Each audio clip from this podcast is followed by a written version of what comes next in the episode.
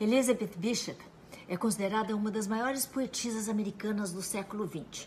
De saúde frágil, ela viveu uma infância bastante triste, distante do pai, que morreu cedo, e da mãe com problemas psiquiátricos.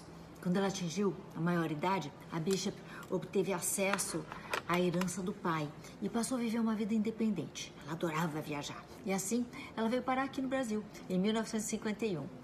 O plano era passar 15 dias por aqui, mas ela acabou ficando 15 anos e casada com a arquiteta, nascida em Paris, mas ainda assim carioca, Lota Macedo Soares. Virou fã da nossa poesia, traduziu Drummond para o inglês e se inspirou muito no país. Ganhou os mais importantes prêmios da literatura e, apesar de se considerar uma feminista, ela preferia que a sua obra literária fosse julgada pela qualidade da sua escrita e não pelo seu gênero ou orientação sexual.